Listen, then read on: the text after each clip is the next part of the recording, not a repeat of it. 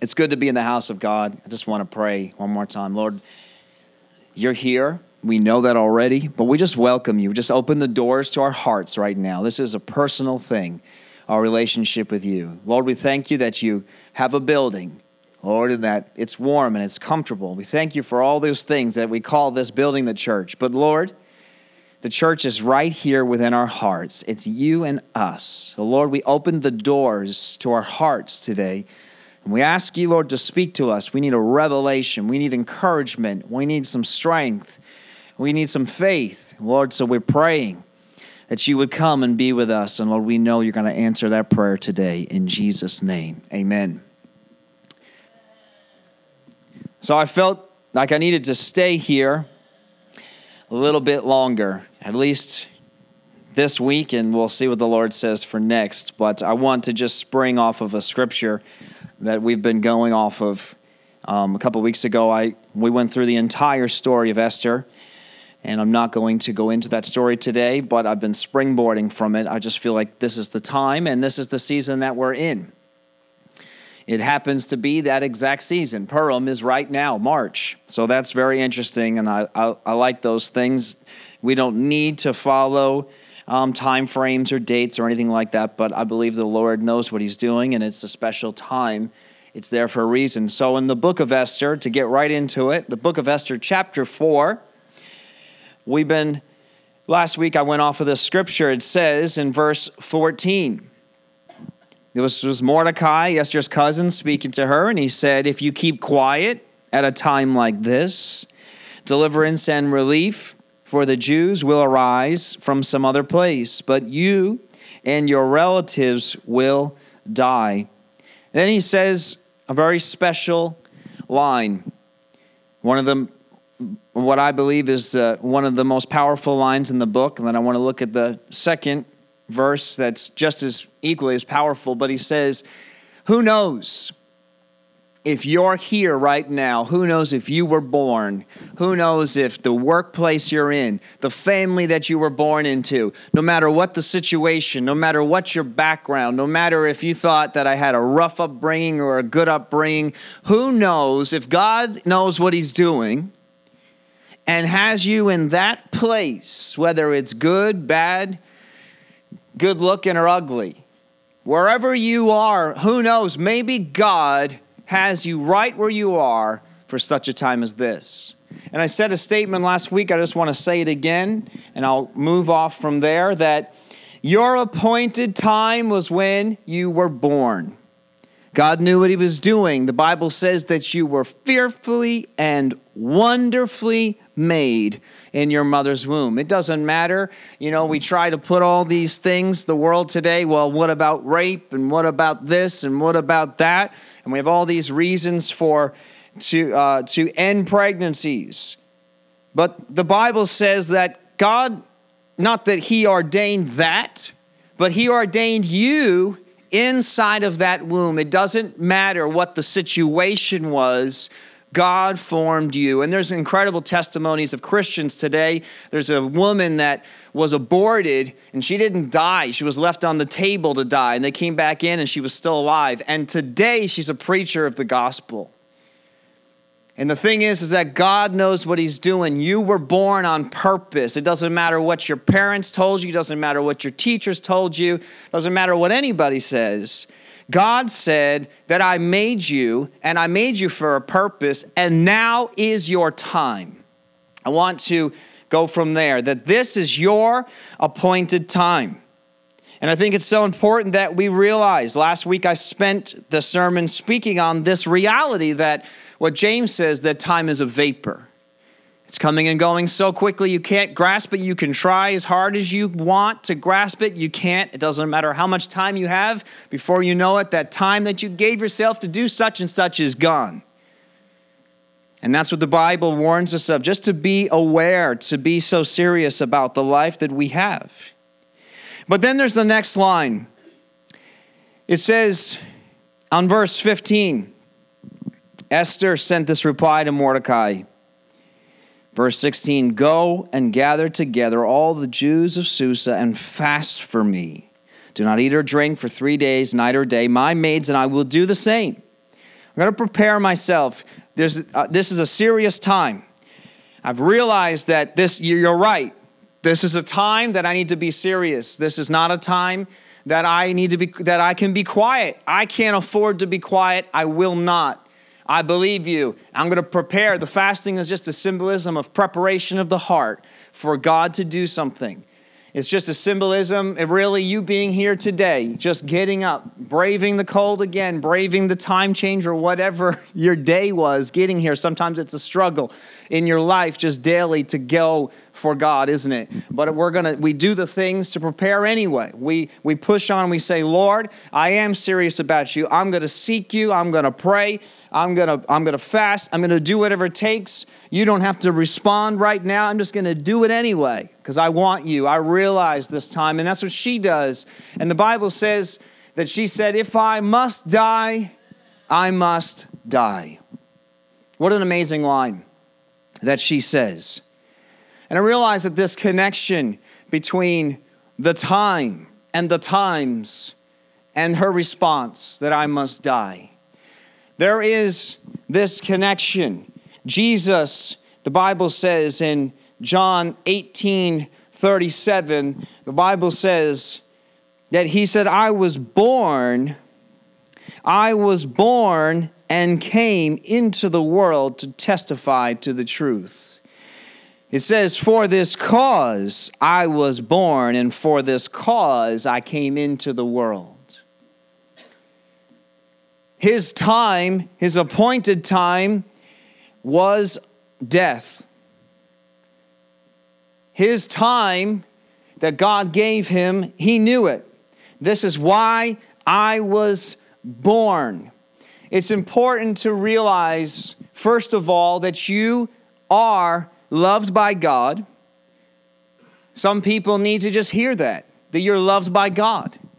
Some people need to hear that He has a plan and purpose for you, no matter what. I'm going to say it again no matter what anybody has told you, no matter what discouragement you got from friends or family or wherever, or the world we live in can be discouraging to you, that there's no point.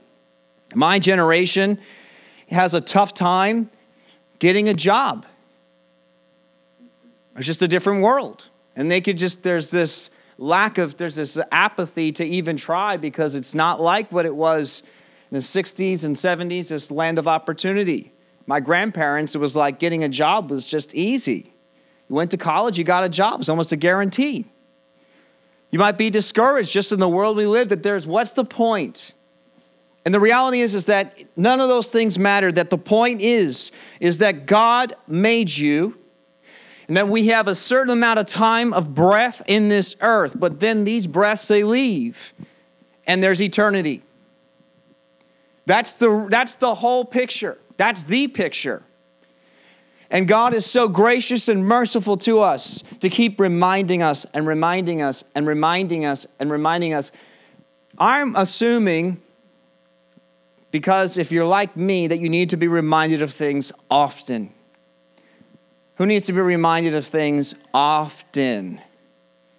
I try to create ways to remind myself so that I cannot forget.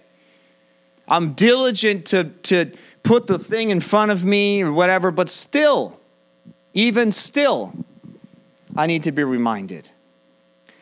And I don't think that we're much different than the rest of us. I think we're all the same. And God's word is the same. And he's constantly reminding us. And so today is that's a reminder. It's a reminder that this life is short, but there's a purpose in it. We need to seize it. And so the, the reality that she had come to was the same reality that Jesus was trying to preach in the time on this earth. And they couldn't get it. He said, You must be born again. And they were confused. What does this mean? How is this possible? How can you be born again? And what he was talking about was not a physical death to become like me, but a spiritual one. The body is irrelevant, and we've talked about this before, but a spiritual death in you needs to happen. When you were born in this earth, God knew what he was doing. He had his plan and his purpose and his will and is laid out before time for you already. Whether you walk in it or not, isn't this interesting? Whether you decide to walk in it or not, it's there for you. It would be like me saving up for my kids to go to college. Now, whether they go or not, I've already prepared for them. God's plan and His purpose, His will for your life, is not reliant on you deciding to accept it. It was already there for you. It's here for you today. Now, the amazing thing, I don't want to repreach it last week, I said, is that God is able to redeem. It doesn't matter what age you are. It's not like the military. When you hit to 32, 33, I think it is, they say, up, oh, too old. You missed your time. You aren't already in, you can do reserves or something like that, but you can't, you're not going to be able to be in any of the branches. And it's not like that with God. Doesn't matter what age you are, it doesn't matter what mess ups you've had. It, none of those things matter with God. He will take a very short, He will take, and we know that because we have the, the testimony. Jesus is saying, Listen, there's the guy who comes in at the very last second into my kingdom, and God gives them each the same reward. Because he, he the guy, the last guy realizes, I need to be serious. I've wasted time, but that's okay. God's not worried about the waste of time. What he's looking at is the heart that said, okay, I'm going to seize it. And Jesus was preaching about this. Jesus was preaching about this, this death of you and being born again. And it was such a tough concept for them to get, but it's the same choice that is offered to us. And it's one I believe that I hope all here have made that we have decided to lay down our lives and choose His life. One that is not just for eternity, not just to go to heaven, but also to empower you and to purpose you here while you still have breath. But there's something that happens. There's something that happens once we receive once we accept Jesus Christ, and I want to read you a parable. It's one that you're that many of you are familiar with. It's in the book of Luke, chapter 8, verse 4. And this is just something that Jesus was sharing with the people, and then he, later, he gives some further insight to the disciples. And he talks about this idea. He talks about this idea of receiving God talks about the idea of you coming to Christ. Really, this is this uh, story has been given so many different analogies, but really the simplest, what Jesus was ultimately saying is you receiving the message. The message is spoken, and it's about a group of people that received it, that actually accepted it. And it's a story about what they did with it. And it says in verse 4 One day, Jesus told a story in the form of a parable to a large crowd that had gathered from many towns to hear him. And a farmer went out to plant his seed. As he scattered it across this field, some seed fell on a footpath where it was stepped on, and the birds ate it. And other seed fell among rocks. It began to grow. But the plant soon wilted and died for lack of moisture. Other seed fell among thorns that grew up with it and choked out the tender plants. Still, other seed fell on fertile soil. This seed grew and produced a crop that was a hundred times as much as had, had been, as had been planted. When he had said this, he called out, Anyone with ears to hear should listen and understand. And in verse 11, he says, This is the meaning of the parable. The seed is God's word. So, this parable is about God's word. And it's all about how you receive it, but also what you do with it. It says, verse 12, that the seeds that fell on the footpath represent those who hear the message only to have the devil come and take it away. Where does it say? From their hearts. Wow, that's very interesting. that means the message made it to their hearts. That means they received it. It went into the ground, it was planted. The seed was planted here, but the devil stole it. Why? Because it says that they were hard, right? It says that it fell on the footpath. The footpath is the place that's trampled. It's hard. But this hard person, they received it, but they lost it. The devil was able to steal it. And it says, and prevent them from believing and being saved. Verse 13. The seeds that fell on the rocky soil represent those who hear the message and receive it with joy. Wow. Who is so excited when you see somebody accept Jesus Christ into their heart and with joy? I am. But this is why I'm kind of a freak about discipleship. I'm such a freak about constantly gathering and you got that word is so important and being around other Christians is so important and listening to Christian radio even if you don't like it because it's at least a better spirit than secular and what you're watching and who you're hanging out with etc is so important because the Bible says that there are even people who received his message with joy they even received it with joy but it says, but since they don't have deep roots, they believe for a while. Then they fall away when they face temptation. It's a, this is an amazing parable, isn't it? It's so important that we read Jesus' words. Jesus knew what he was doing when he said what he said. And what was preserved and penned down actually I think it's John who said it. I'm almost positive. He said, if I were to write down everything, is it John? Write down everything? Yeah. That Jesus did, there wouldn't be enough books. There's not enough pages in the world. There's not enough paper to contain what he did.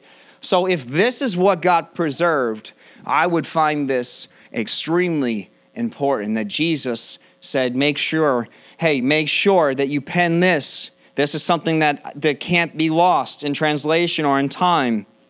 In verse 14, and this is what I want to get a little bit deeper into today, it says, Then the seeds that fell among the thorns represent those who hear the message. But all too quickly, the message is crowded.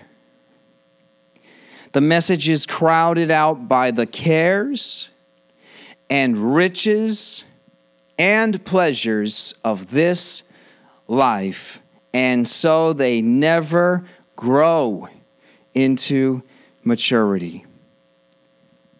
Now, finally, Jesus in verse 15 tells you a soil. He's giving you some hard news here. These are, these are soils that are not going to produce life. But he tells us in, in verse 15, and the seeds that fell on good soil soft, moist, moldable, shapeable, right?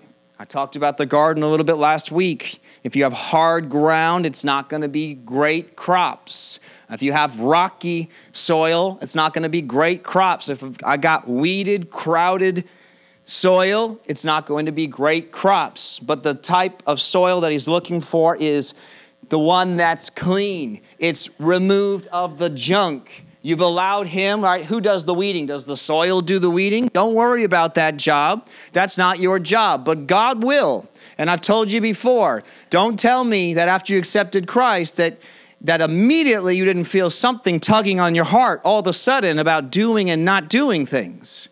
It's a supernatural thing. It's not a mental thing. You make a mental choice to agree with the supernatural, but it's a supernatural thing that he's doing, the gardener, and he'll start weeding you. And he says, the good, good soil represent honest, good-hearted people who hear God's word, cling to it, and patiently produce a huge harvest.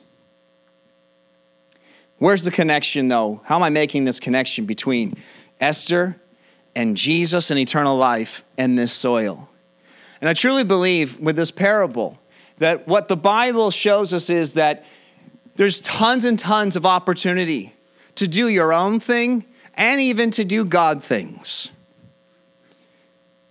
There's opportunities all the time to do good things, to spend your time doing this, to put it into this hobby or this thing or that thing, or become this guy or become that guy or this girl or that girl, and we all can become all these different things. That's the time we have, and that's the abilities in you, and you can do whatever you want with what you are. That's the freedom God gave us. But a true believer is one, the Bible warns us, who is not hard, who is one who lets who is not surface deep, and who is one who is good soil, but ultimately who is one who is not distracted and crowded out by the cares, the riches, and the pleasures of this life. He warns us that the word entered you, but be careful just because it entered you, just because you got saved, you received it, you believed it, be careful that your heart is the right soil. And so, where's this connection? It is complete and total death. Really, what Esther, she didn't actually physically die. God actually spared her physical life. The king, as we read, right? He spared her. He didn't kill her. He could have, and she would have gone down as a martyr for Christ. That verses wouldn't have lost any power, nor would her story have lost power. But he did spare her physically, but she had already decided, just as I've, all, I've taught you in last week, last year's Easter sermon, Jesus was already dead before he even got to the cross. Before he ever even got to the cross, he was already dead. Not physically, his body wasn't put up there yet, but when he said to the Lord, Not my will, but your will be done, death occurred. There was a death and that moment, and man, the passion, I think the movie captures that moment so well because you got the, serp, the serpent as Satan in the garden, and you see him stand up. He doesn't even look at the devil, doesn't even look at him. He just goes and crushes. And there's a good stomp, some good subwoofer there.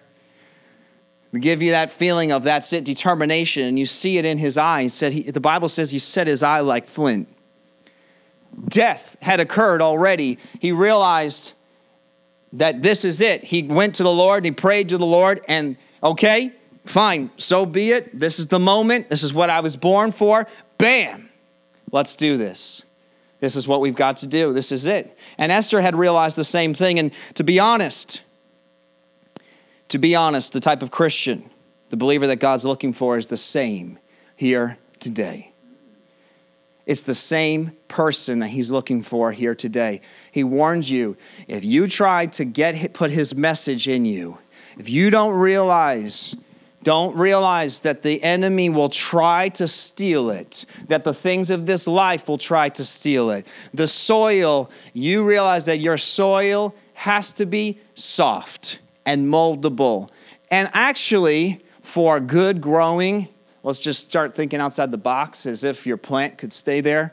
Good soil is continually turned, right? You can't leave soil the same way every single, eventually, even that is going to need some more fertilizer, some more nutrients, constant watering, constant. Who's ever had a garden that you didn't water?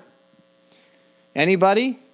With our summer droughts, what happens? Doesn't last too long, does it? There's a constancy to your heart. It's not, thank you, Jesus. You've heard me say this plenty of times, and I don't care. I'm going to say it again. Thank you, Jesus. I'll take my happy meal and I'll see you in heaven. That's not our life. That's not Christianity. And I don't care what book has been written about that and what you've heard and what you think. That's not the Bible. Go right to Jesus' words, and he tells us clearly that your heart's got to be soft towards Him. It's got to be soft at all times because when the hardness comes, the devil comes. When the cares of this life come, the devil comes. When the things that get in there and distract and get hard and choke, etc., and you're shallow and not deep in the things of God, you will not make it. And God warns us of this. And now, this is a good warning. I love warnings. I love warnings. I love stop signs. Who else loves stop signs? Thank God we have them. Because what if we said, you know what, forget those things, they're not necessary? I need a stop sign. I need it. Because if I don't see that stop sign, I'm not stopping. Hopefully, I might see the car coming. But I might not see that. I need the stop sign. I guess every personality is different. I need stoplights. I need the sign. Tell me this, you know what? Warning, don't go in that road because if you hit that road right now and they're doing 45 and you're doing 40, it's going to look like a mess. That's what the Bible is. We shouldn't be afraid of it. We shouldn't be confused. We shouldn't be hurt by this. We should be thankful to the Lord. We should be so incredibly thankful and grateful that He preserved this for us. But I want to read some just a couple of verses to you to bring this all together. In the book of Titus, chapter 3, verse 3, it says, Once we too were foolish and disobedient.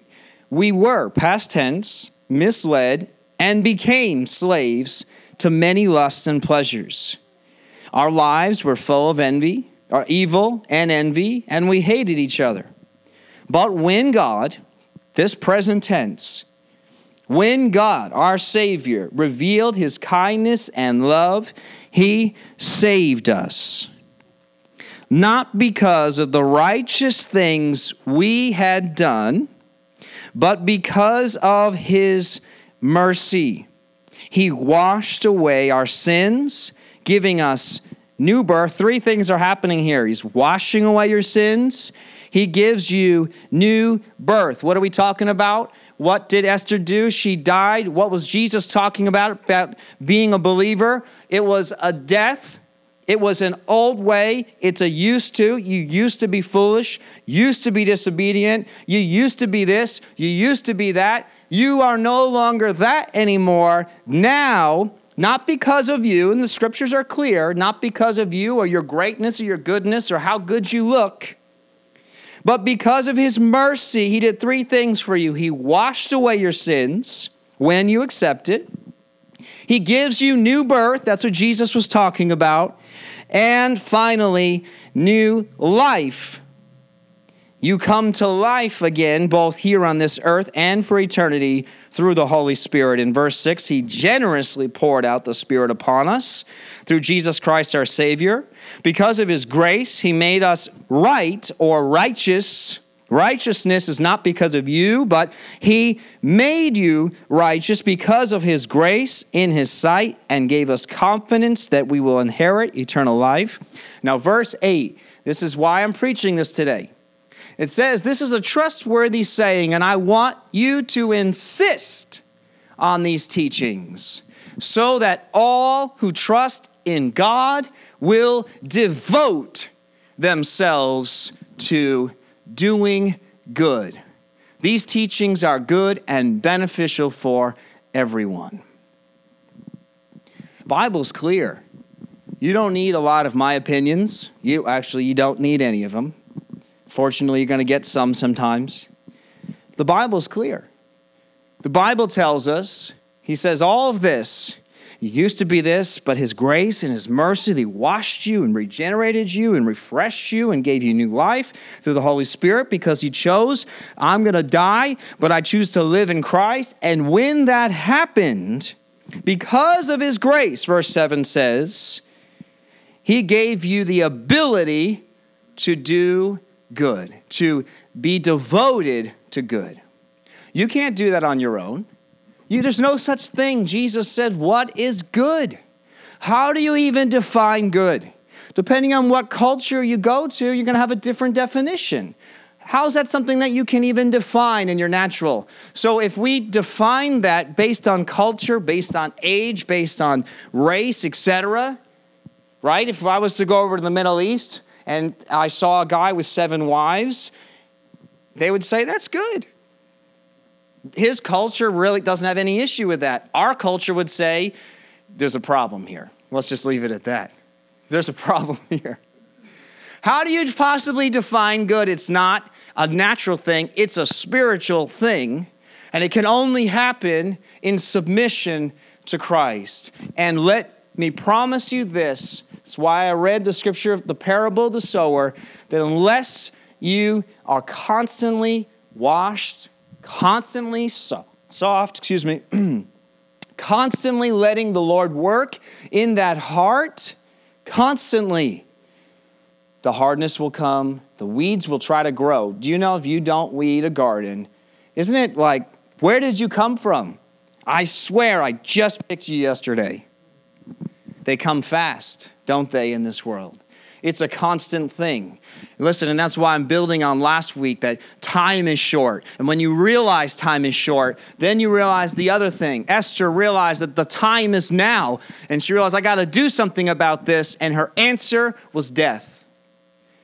The answer to your time being short is just die. It's not a physical death. I want to see you live long life for Jesus Christ. But it's a death of you, it's a death of your will, it's a death of your desires. That's and, and it's not my opinion. Jesus promises us if you try to keep your will and your desires and your things and say you died and became a Christian, I'm not going to argue with you whether God's grace is mercy and your salvation. I'm just warning you that the scriptures tell us that there's the potential for the devil to come in and steal what God planted. Not because of God, not because of hate. I've said it before, I'm going to say it again. God doesn't send anyone to hell. That's an interesting thought. God doesn't send you to hell. You just, when you were born, your will is wants to do what it wants to do and it's following the inclinations of the devil without you realizing it or not. That's the Bible. It's not my gospel. We come to Christ and turn from that, but if you just let your will do what it will do, it's going to go where He goes. But we thank you, Lord, for your grace and your mercy. It says in Ephesians chapter 2, verse 8. I want to bring this together with a few words here. The Bible can be summed up, I believe, in two words the entire Bible. Well, I can say it in two sets of two words. We can say Jesus Christ. Well, let's take Jesus Christ, two words, and I'm going to interpret those two words into two other words grace and faith. The Bible can literally be boiled down to two words grace and faith. It says in Ephesians chapter 2, verse 8, for God saved you by his grace when you believed, or you may know it as you've been saved by grace through faith. Faith is belief, but not just I believe in such and such. When it's about to rain, do you believe it's going to rain enough to grab an umbrella?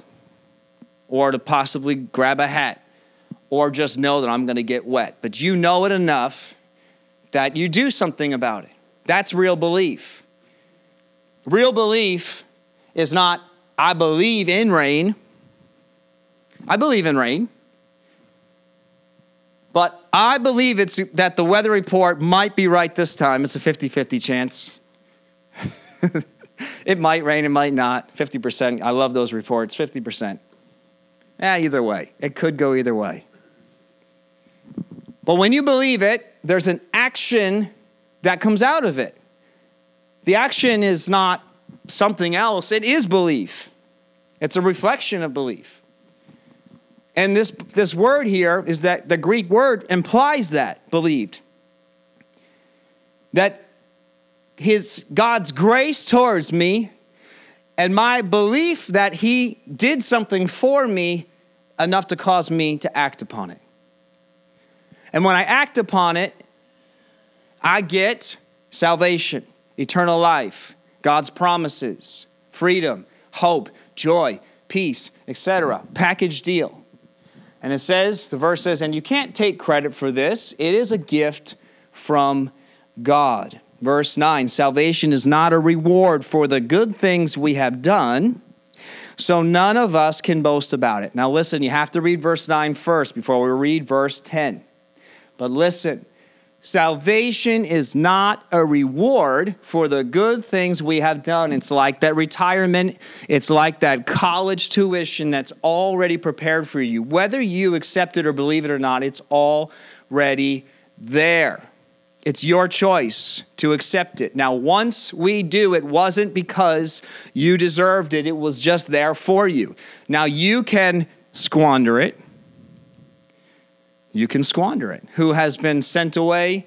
Who has seen that where the parents send their kids away, and spend all this money and the kid does nothing with it? That's your choice as well.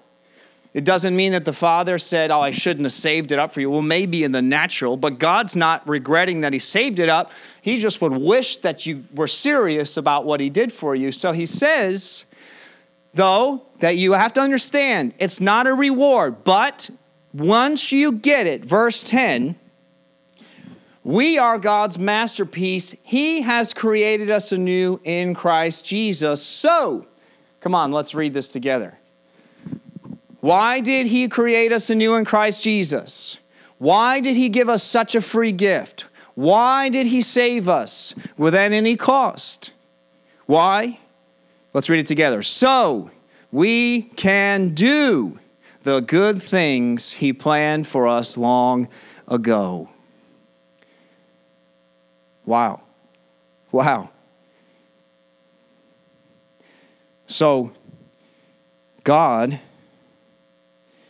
when He formed you in your mother's womb and made you, even though you were born into a world of sin and did what you wanted for a season, that may be a short season for some, maybe a long season for others of stubbornness and rebellion against God. But at some point, that person that you were dies to come to Christ. And Jesus says to you, I'm not worried about that life. I'm not worried. You don't, you don't need to do anything. This is a free gift. This is truly free. But when you receive it and accept it, I have some things, listen, not that I'm going to make you do, not that I'm going to make you do, but check this out.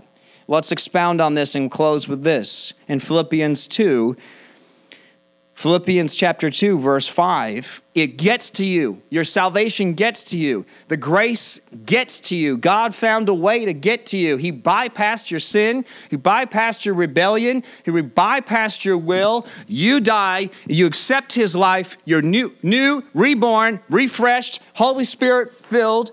You put in your deeps, your deeps down root, putting your roots down deep you're putting your roots down deep. You're pushing aside the cares of the world. You're pushing aside the things of the enemy. You're trying to, you're moving the hardness and getting soft before the Lord so your soil can grow something for God. But it sounds a lot like you do this, you do that, you do this. Let's read what the scriptures say. Verse 5 You must have the same attitude or the mind of Christ. You must have this, you got to set your mind with this. You got to have the attitude that Christ Jesus had. What? So, wait, what does the scripture say? It says, You must not, you know, if you feel like it. Now, listen, depending on what type of Christian you are, depending on what type of denomination, I understand. It's not your denomination. I get it. That's not your theology. No, Jesus doesn't say any of that. He's not really concerned about what your church is or, or how they worship. He says, You, God to you, must have the same attitude that Christ Jesus had.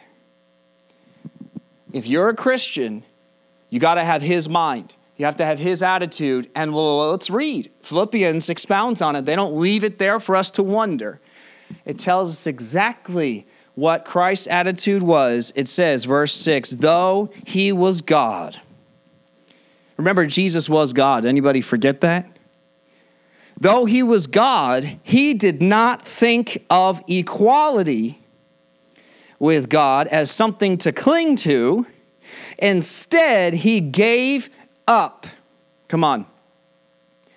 Let's read the Bible. Jesus gave up Sounds very familiar to Esther's story. Sorry that I had to keep bringing it, but I just feel like the Lord really wanted to pound that down to get this into our hearts. She was given divine privilege. There was a divine privilege that was given to you when you accepted Christ, and you've been given so incredibly much in Christ. But he says he gave up his divine privileges and he took the humble position of a slave. And specifically, this is a slave by choice, or you might know it as a bondservant. This is a slave who decides to become a slave. And he says he was born a human being, and when he appeared in human form, verse 8, he humbled himself in obedience to God and he died a criminal's death on a cross. Now, wait a second, let's back up. Uh, uh, maybe I, you know what it is, I skipped a verse or two here. You must have the same attitude that Christ Jesus had. Let me just give me a second. I think I missed something here. Though he was God, he did not think of equality with God. Instead, he gave up his divine privilege. He took the humble position of slave. No, actually, this is, no, it's going in line. I didn't miss anything. Wait a second. So, our attitude wait a second. So, our attitude, the same as Christ, is one that even though I have so many privileges, and even though I've been given so much, I'm not going to take that and just cling to it and say, well, I'm saved, I'm redeemed, I'm free, forget you. I'm going to instead, instead, I'm going to humble myself in obedience and die a criminal's death. I'm not worried. I don't care what the world says, what the world thinks, what the world does. Verse 9, therefore, though, listen, this is what God does. Therefore, God elevated him. Now, if the same heart in us, if the same heart, the heart that Christ had is in us, then what is the same promise for us as well? You will be elevated. And that's what it tells us. The Bible says that we were seated as if we had already given our lives, as if we were already dead, as if we had already laid it down. Colossians 3 You died and are seated with Christ. That looks oddly familiar. God elevated him and elevates you to the place of highest honor and gave him the name above all other names. He seats us right with him. And it says in verse 10 that the name that at the name of Jesus every knee should bow in heaven and on earth and under the earth. In verse 11, and every tongue declare that Jesus Christ is Lord to the glory of God the Father. And he says in verse 12, Dear friends, you always followed my instructions when I was with you, and now that I'm away, he's been away about 2,000 years, but this letter is still just as relevant today. Now that I'm away, it is even, what does that say? Say less important. It is even more important now. It is more important. Work hard to show the results of your salvation. Obeying God with deep reverence and fear. Verse 13, for God is working. Now, listen, he doesn't tell you, you got to be good, you got to be great, because you can't be. You're not going to do it. He tells you you got to have the heart of Christ. You got to have the mind of Christ. You have to die. And I'll, don't worry about death because I'm going to give you eternal life. And where I store up your riches, moth and rust can't destroy, thieves can't break in and steal. So just give up this life, this temporary place, this fake, this facade, give it up, and I'm going to give you eternity and seat you with my son in the place of highest honor forever and ever and ever. Who's willing to do that? But don't think you can do that yourself. So he says, tells us clearly, verse 13, for God is working in you. God is working in you, giving you the desire and the power to do what pleases Him. Let's read that again. God is working in you, giving you the desire and the power. God will give you the power. He gives you the, it says, the will and the do, right? If you know a traditional text, He gives you the will and the do. He gives you the power and He gives you the want, the desire to use that power to do what? To do what pleases Him. This is a believer. This is a true Christian. So, what the Bible says a believer is. In verse 14, do everything without complaining and arguing so that no one can criticize you. Live clean, innocent lives as children of God, shining like bright lights in a world full of crooked and perverse people. Hold firmly to the world of life then on the day of Christ's return, I will be proud that I did not run the race in vain and that my work was not useless. He's talking about all the time I put into you and teaching you and preaching you. I pray that it's not in vain because you're going to do what I'm asking you and reminding you to do. And he says, verse 17, but I will rejoice even if. Now here's Paul saying the same thing that Esther said, the same thing that Jesus said. He says, and I will rejoice even if I lose my life, pouring it out like a liquid offering to God, just like your faithful service is an offering to God. And I want all of you to share that joy.